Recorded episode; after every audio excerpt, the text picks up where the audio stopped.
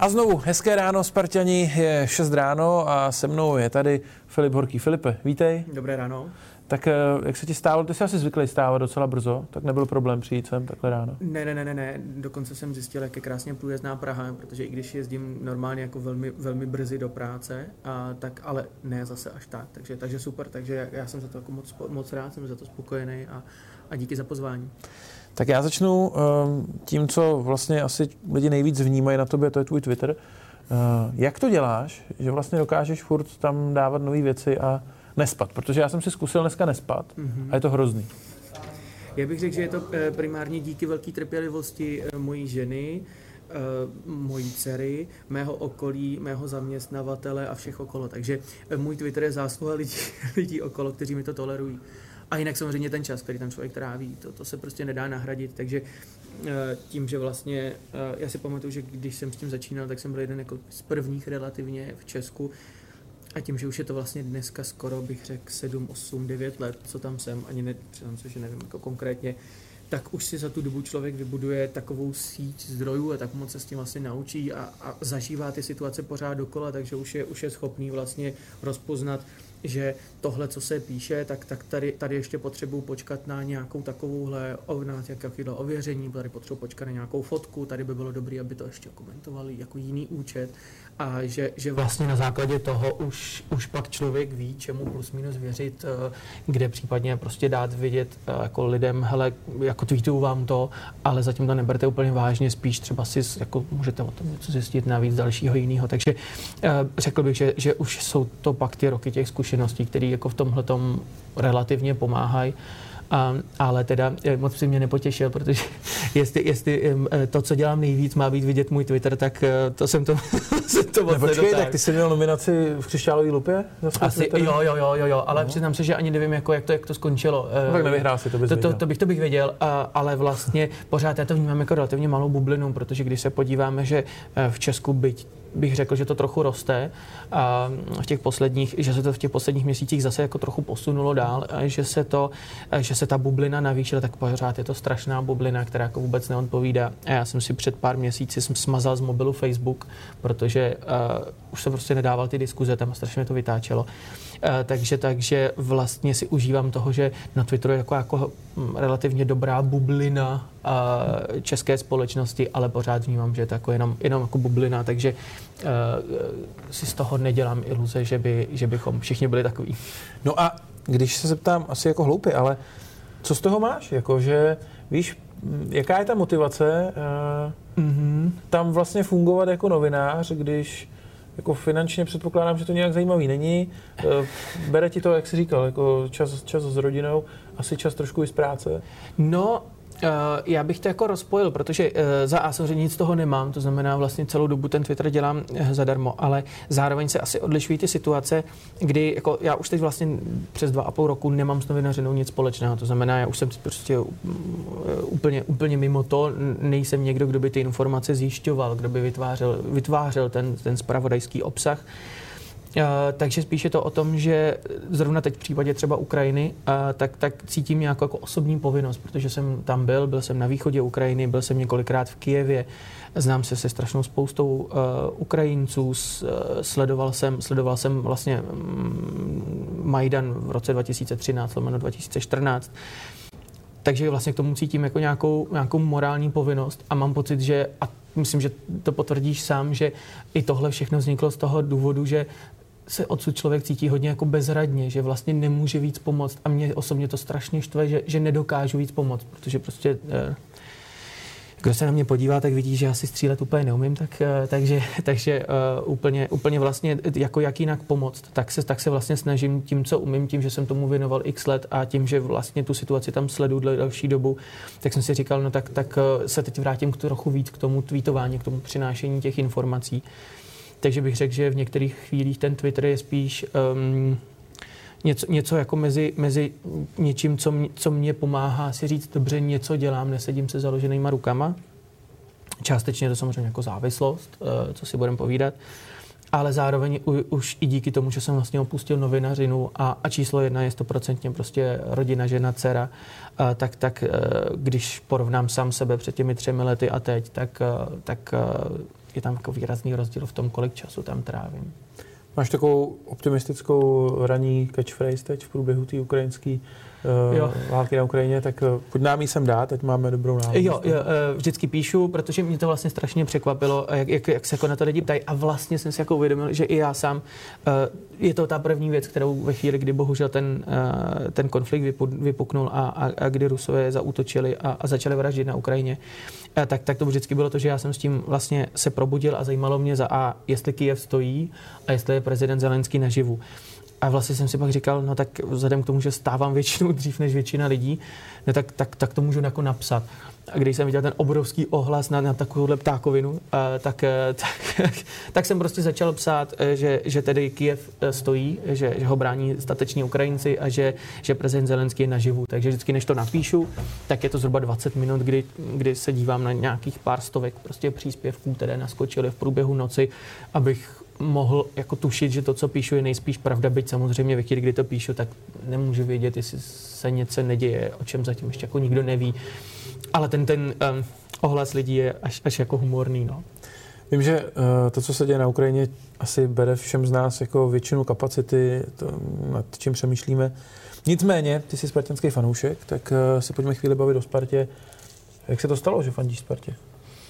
Mm, úplně, úplně přirozeně. Já jsem jako ze spartianské rodiny, po, po několik generací zpátky jsou vlastně všichni pra, čistokrevní pražáci, vždycky, když takhle, když takhle popisu, takže, eh, takže tam to byla jako jasná volba. My jsme začali chodit nejdřív na hokej, kde kam mě, mám pocit, tehdy, tehdy vzali jako rodiče teď, teď doufám, že neřeknu něco jako špatně, ale mám pocit, už v několika měsících mě, mě vzali jako poprvé na hokej, takže, takže já si pamatuju tu starou hole. A pamatuješ si Ne, to zápas? ne, ale pamatuju si starou Holešovickou no. halu, uh, takže, takže, takže vlastně tam jsme chodili dlouhé roky.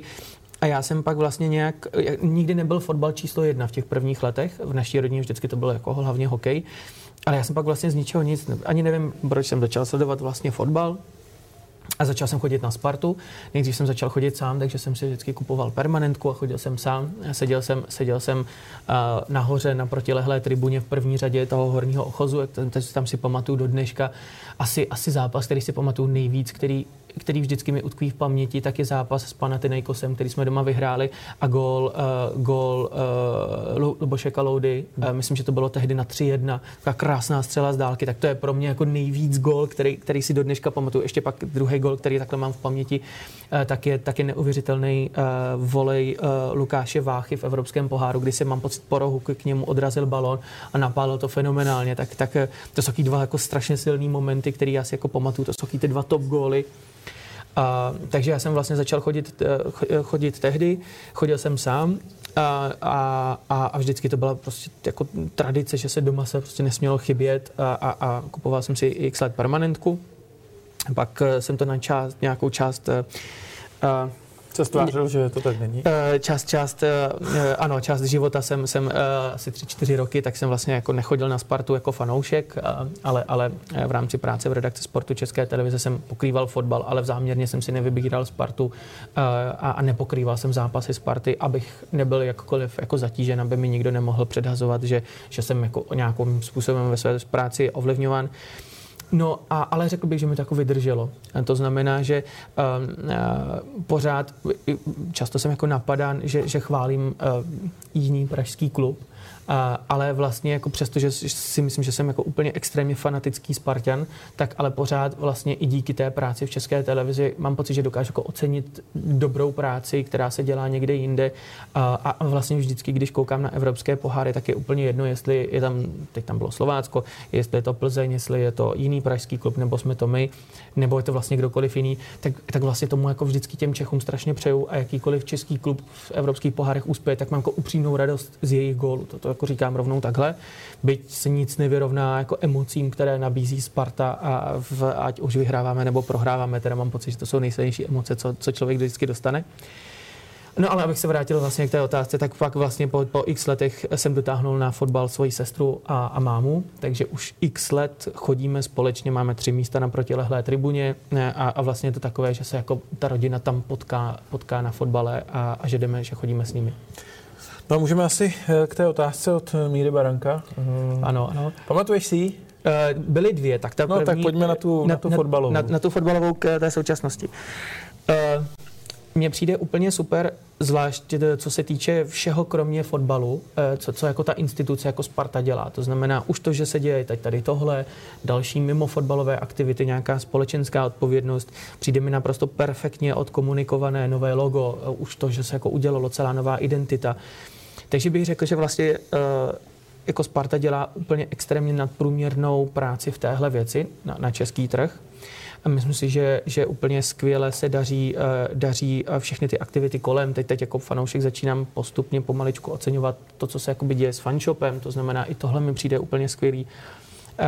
Mám pocit, že po příchodu Tomáše Rosického do klubu, takže se vlastně jako velmi zlepšila i ta práce na tom zázemí, takže vlastně uh, mám pocit, že tohle to všechno kolem toho jako funguje a že, že uh, všichni, kdo hrajou za Spartu, uh, včera jsem se tady díval na, na LK37 uh, a na všechny ostatní, takže že mají opravdu úplně neskutečný servis a že opravdu vlastně Sparta v tomhle je absolutně jako na vrcholu v české, v čes, nejenom v české, jako, české kotlině, ale že opravdu, když se dívám i na výsledky mládeže a to všechno, tak opravdu vlastně mám pocit, že všechno kromě toho mm, A týmu je jako úplně top. No a pak je tady A tým, eh, kde jako fanoušek prostě mám obrovský problém a, a já to jako okomentuju to jednou jedinou věcí, kdy mi vlastně přijde, že, že klub špatně pracuje s hlavama hráčů. To znamená, eh, mě vlastně strašně vadí, že do těch zápasů eh, se chodí jako velmi často, jak bych to popsal, jako bez, bez, bez pozitivné a namotivovanosti.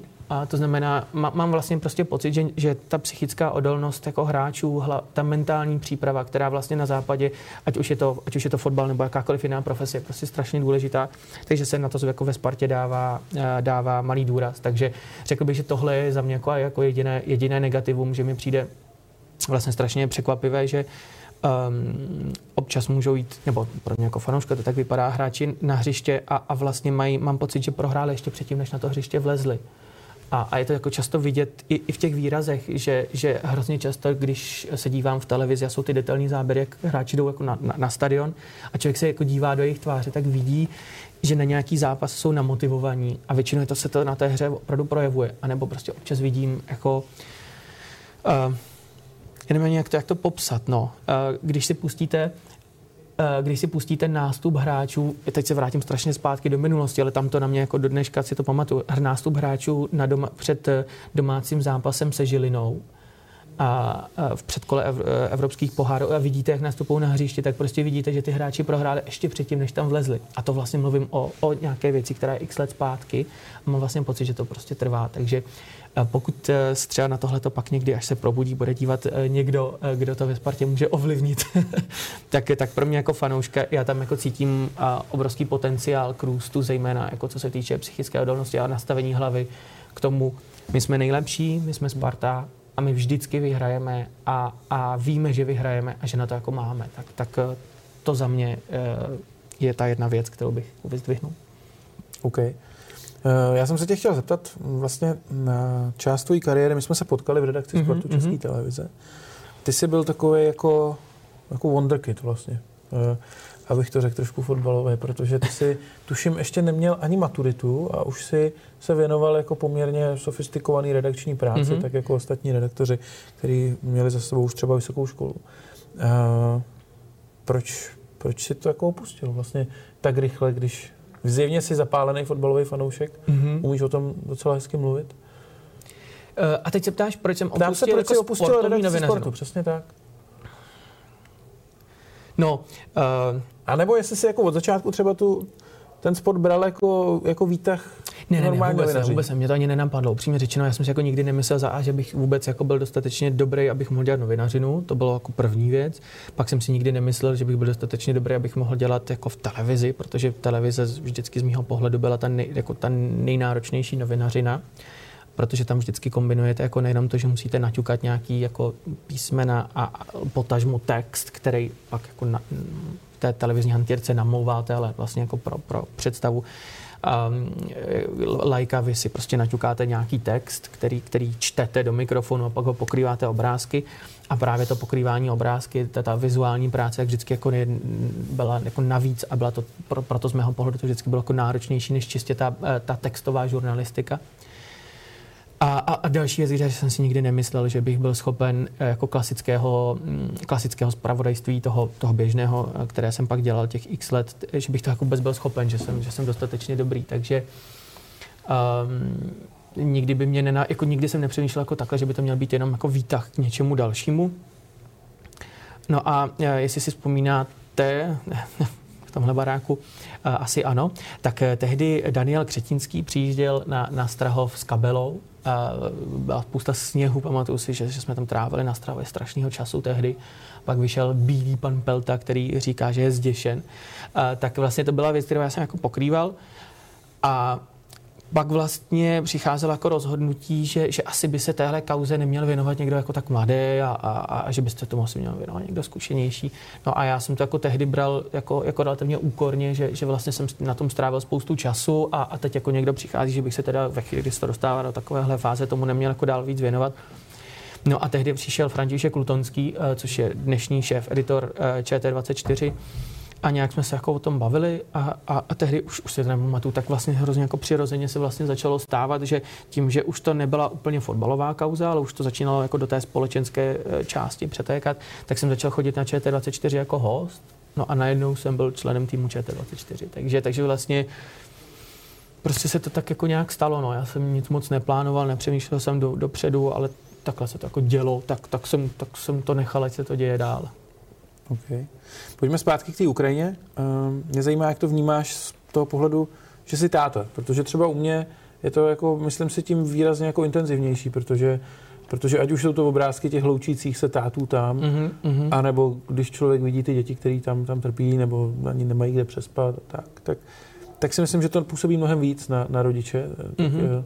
Jestli to máš taky takhle, jestli tě to jako se dotýká úplně na té nejtajemnější úrovni. Určitě, určitě jo. A dokonce si mám pocit, že se mě asi nikdy za nějakých 10-12 let, co, co jako se věnuju různým hrůzám. Nejdříve na začátku to byly občas fotbalové hrůzy, pak teda společenské hrůzy, že, že mě nikdy nic tak, tak strašně moc nezasáhlo. A že, že si pamatuju, že sám jsem třeba natáčel já nevím, řadě uprchlických táborů prostě v Jordánsku, na srbsko-chorvatských hranicích, byli jsme v Mosulu v Iráku, byl jsem přímo na východní Ukrajině. A, a vlastně jako nikdy se mě to tak strašně moc, moc nedotýkalo. A teď jedna věc je, že když vy děláte tu novinářskou práci, tak, tak jedete trochu jako robot, to je jako jedna věc. Ale a teď už jako tím, že nejsem novinář, tak si asi můžu dovolit, nebo tak, tak mi jako dochází ty lidské věci. A druhá věc je, že jsem otec tak uh, musím říct, že jo, že, že mám to úplně stejně, že se mě to jako úplně extrémně dotýká, úplně vlastně se jako nebráním, nebráním a, a nestydím se říct, že jsem jako xkrát od té doby už brečel, protože jsem vlastně nikdy jako nezažil tak, tak stísněný pocit. A teď vlastně jako jedna věc, ty moje emoce jsou jednak, že, že mi vlastně bylo přesně hrozně moc líto těch dětí a, a druhá věc byla, že to často byly jako slzy uh, té bezradnosti, že vlastně si člověk říká, já ale chci pomoct, protože prostě mm, vidím záběry těch měst, kde jsem sám byl, nebo, nebo vnímám to, že, že jsem tam byl, že jsem, že jsem s těmi lidmi tam mluvil a, a tím pádem to mám ještě jako vlastně, když to porovnám vlastně s tebou, tak si trochu říct, že tam mám ještě tím, že tam mám tu osobní zkušenost, že jsem prostě na těch místech byl, že vím, jak vypadali předtím, že, že uh, mám lidi přímo jako z toho místa, se kterými si prostě můžu napsat a, a, a, a člověk jako tuší, co se děje, nebo že mám strašnou spoustu známých mezi Ukrajinci. Tak, tak tohle všechno se jako vlastně násobí, takže, takže uh, myslím, že moje žena teď mohla vyprávět, že od té doby, co to vypuklo, tak, tak moje hlava je vlastně úplně jako jinde a, vlastně často cítím jako takovou strašnou frustraci a, a vlastně ty jsi to sám říkal na začátku, že tě to jako zaměstnává, že nedokážeš moc myslet na nic jiného, tak opět to je jako stav, který já jsem nikdy nezažil, že, že by byl člověk jako až, až paralizován a, a vlastně, když jsme, mám tady ten nejsvatější dres a nejsvatější logo před sebou, tak ale sám úplně otevřeně přiznávám, že vlastně že jsme neuspěli v posledních zápasech, mi bylo jako trochu jedno, protože jsem vlastně to nedokázal vnímat uh, tak intenzivně, protože jsem tam měl to porovnání s, tím, s těmi em, silnými emocemi, které prostě z, z Ukrajiny přichází a, t, a s těmi záběry, které jsou jako šílené. No. Na druhou stranu já mám takovou teorii, že právě tím, co se děje ve společnosti, ať už to byl covid, ať mm-hmm. je to mhm. Ukrajina, nebo ty důsledky zdražování, inflace, uh, Nevede to k tomu, že právě pak uh, seš jako a ne konkrétně ty, mm. ale, ale, ale třeba i ty fanoušci Sparty v tuhle chvíli, že jsou jakoby nabroušenější na ten tým. Víš, mm-hmm, jako není to mhm. tak, že, že už je tolik věcí okolo, které tě štvou, mm-hmm. že bys fakt chtěl, aby ten tvůj tým bylo to, co tě rozptýlí. A místo toho, aby tě to rozptýlilo, tak ti to vlastně teď na jaře dodává jako další depresi. To tak je, to víme. Mm. Jako víš, jestli to o to v kombinaci všech těch faktorů, které jsou kolem, mm-hmm. není jako ještě tím horší. No, já nemůžu mluvit jako za ostatní fanoušky, mm. ale vysloveně u sebe. Mm, já vlastně eh, spíš ta jako velmi, nebo už ani není jako silná frustrace, jo, to už, to už v některých chvílích je až jako úsměvné a apatie, co, co se nám jako, jako Spartanům děje furt dokola v těch posledních letech. Eh, tak já si spíš myslím, že, že eh, ty silné emoce jsou z toho důvodu, že uh, za posledních 8-10 let mám vlastně pocit, že se furt točíme jako v kruhu, že se, že se instituce Sparta Praha se strašně moc posouvá, jak jsem říkal, a to znamená to všechno kolem, ať už je to identita, ať už je to jako marketing, je. klub, že se jako hrozně posouváme kolem, ale že vlastně ta, ta, ta A-týmová složka, že, že se vlastně furt točíme jak křeček jako v, kole, jo, ale v kolečku. Jenom já ještě to skočím. Mm-hmm. A já, já nechci jako obhajovat to, že ten vstup do jara je nějaký super, není mm-hmm. samozřejmě. Ale stejně, když se podívám na dobu, kdy jsem sem nastupoval, čtyři roky zpátky, tak jsme byli pátý v lize mm-hmm. po sezóně. Z Molkapu jsme vypadli v prosinci s Baníkem a Evropu jsme nehráli. Mm-hmm. V týmu nebyli mladí odchovanci, prakticky jako nebyla průchozí jako mm-hmm. Linka Strahov, Strahov Letná.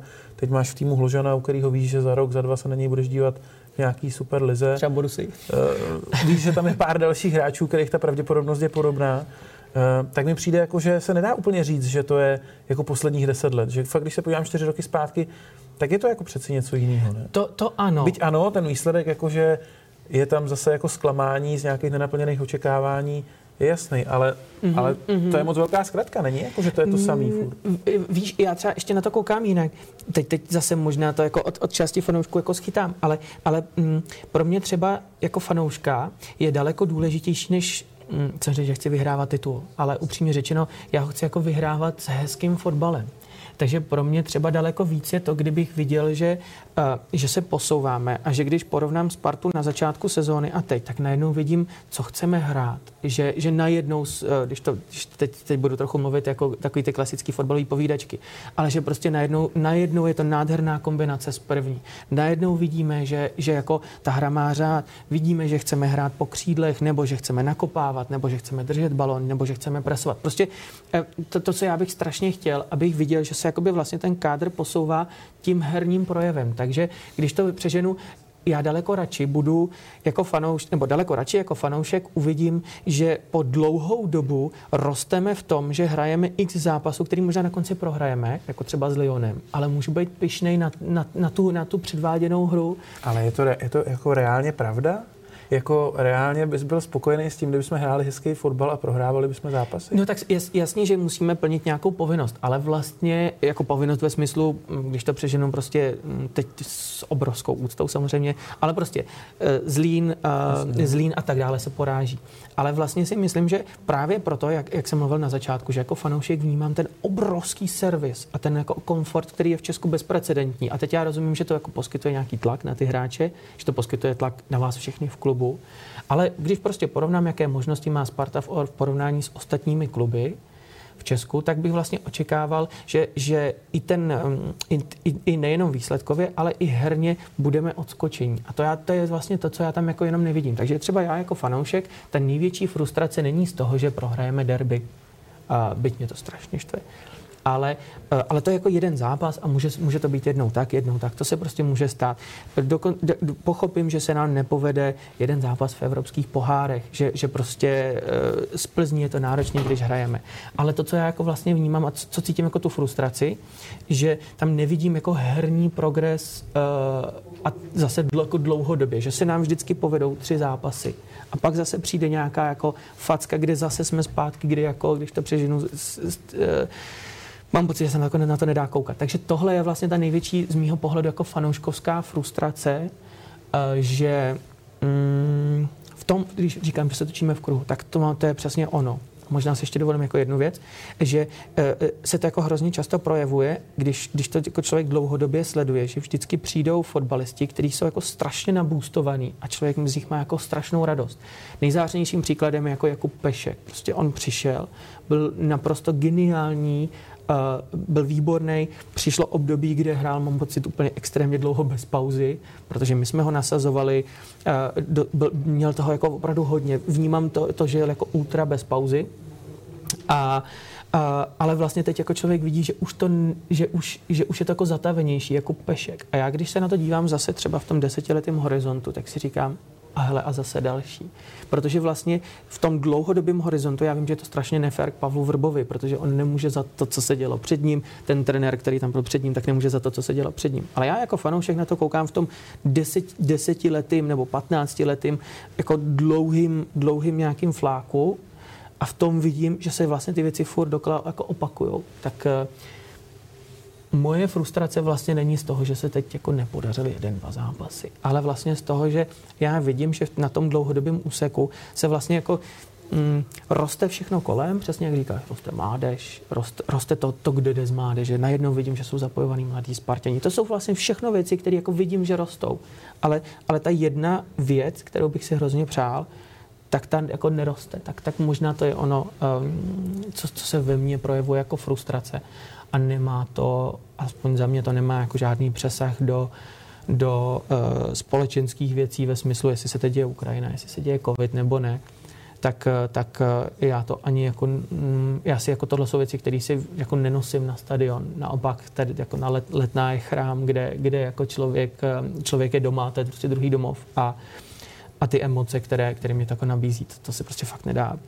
Ne, neexistuje, kdyby na nás koukal někdo, kdo není fotbalový fanoušek, kdo by pochopil ty emoce, a, protože já to pro, jako hodně prožívám často třeba koukám na Spartu, stojím před, a koukám, e, koukám na Spartu v televizi, protože prostě, když hrajeme evropský pohár venku nebo, nebo, nebo jsme někde jako daleko a já před tou televizí ani nedovedu sedět, takže já často jako stojím jsem před tou televizí, dva metry před ní stojím a, a, a jako jsem naplněný emocema, nebo, nebo prostě hraju nohama, takže sedím a teď jako vlastně mám pocit, že potřebuji jako natáhnout nohu, abych jako těm hráčům pomohl to zpracovat, nebo jako dosáhnout na ten balon.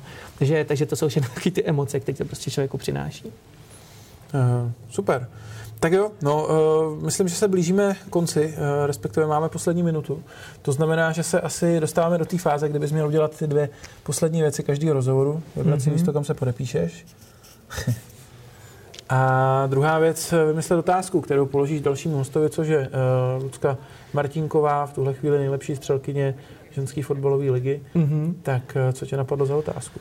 Uh, moc mě toho uh, nenapadlo, protože je hrozně brzo, ale vlastně jako, uh, jestliže tady v českém prostředí se takhle posuzujeme, uh, tak kolik udělá teda nožiček? Dobře. Tak jo, tak Filipe, díky, že jsi přišel, díky, že jsi s náma strávil tu ranní půl hodinku. Já moc děkuji za pozvání, bylo mi velkou ctí a přeju všem v klubu, ať jsme co nejúspěšnější. No a vy se těšte na další rozhovor. Lucka Martinková a Zdenda Novotný tady budou už za pár minut.